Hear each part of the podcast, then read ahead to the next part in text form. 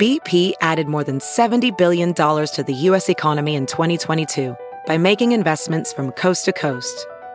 Investments like building charging hubs for fleets of electric buses in California and starting up new infrastructure in the Gulf of Mexico.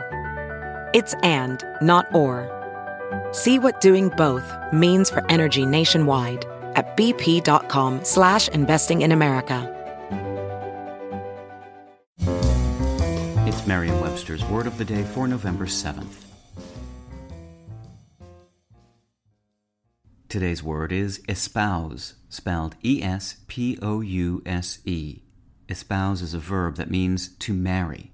It can also mean to take up and support as a cause, to become attached to. Here's the word used in a sentence from Billboard.com by Madeleine Fernando. The beloved musical Fiddler on the Roof was revived entirely in Yiddish.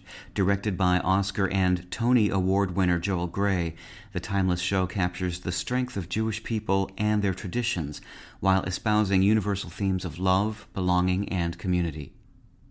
As you might guess, the words espouse and spouse are related, both deriving from the Latin verb spondere, meaning to promise or to betroth.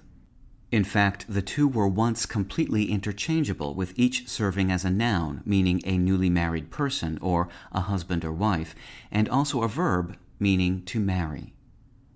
Their semantic separation began in the 18th century when the noun espouse fell out of use. Nowadays, espouse is most often seen or heard as a verb, used in the figuratively extended sense, meaning to commit to and support as a cause.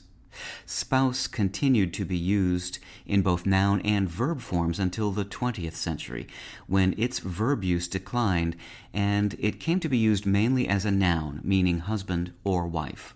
With your word of the day, I'm Peter Sokolowski. Visit Merriam-Webster.com today for definitions, wordplay, and trending word lookups.